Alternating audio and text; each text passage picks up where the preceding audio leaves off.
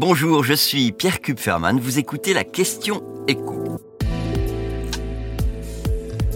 Jusqu'où ira le low cost dans l'aérien? Des destinations à la fois plus nombreuses et plus lointaines, des avions qui ne désemplissent pas, des passagers de plus en plus sensibles à l'argument prix, alors que l'aérien a quasiment fermé la parenthèse Covid avec un trafic proche de 2019, le low cost revient en force. Prenez les destinations qui sont désormais accessibles aux, amateurs de, de vol à bas coût. La norvégienne North Atlantic Airways, qui a fêté son premier anniversaire en juin, ne cesse d'élargir son offre. En mai, elle proposera des paris Los Angeles. Ce sera sa troisième liaison transatlantique depuis Roissy, après Miami et New York. New York qui par ailleurs s'impose comme la ligne long courrier la plus disputée au monde.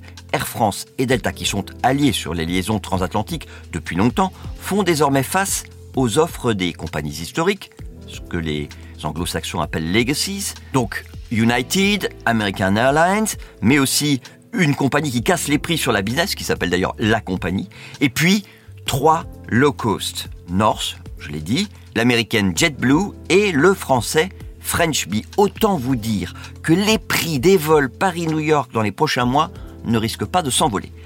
Face à cette forte concurrence qui va s'accentuer sur le long courrier, donc le précaré d'Air France, eh bien la compagnie nationale contre-attaque avec sa propre low cost Transavia. Les Français vont pouvoir se rendre avec cette compagnie à Dakar, au départ de Paris, de Lyon, de Bordeaux, de Toulouse et de Marseille.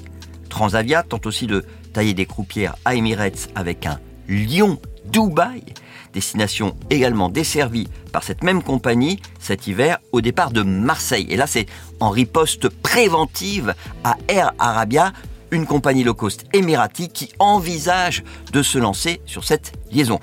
Je vous disais aussi que les réseaux des compagnies low cost s'étoffaient grâce aux livraisons de nouveaux avions. Et vous avez, c'est un exemple évidemment, la Laponie qui va pouvoir compter sur les offres de Ryanair, de Vueling et de Transavia. La bataille, vous voyez, s'annonce ardue. Et alors, la compagnie la mieux armée pour rafler la mise, ça reste quand même Ryanair qui a battu en août un record en nombre de passagers. 18,9 millions sur le mois, 200 000 de plus qu'en juillet. Ryanair qui dessert désormais 26 aéroports en France, 240 sur l'ensemble de son réseau, et qui va mettre en vente sur la saison hivernale, rien que sur le marché français, 5 700 000 sièges. Là encore, c'est évidemment un record. Vous venez d'écouter la question écho, le podcast quotidien pour répondre à toutes les questions que vous vous posez sur l'actualité économique. Abonnez-vous sur votre plateforme préférée pour ne rien manquer et pourquoi pas nous laisser une note ou un commentaire. À bientôt.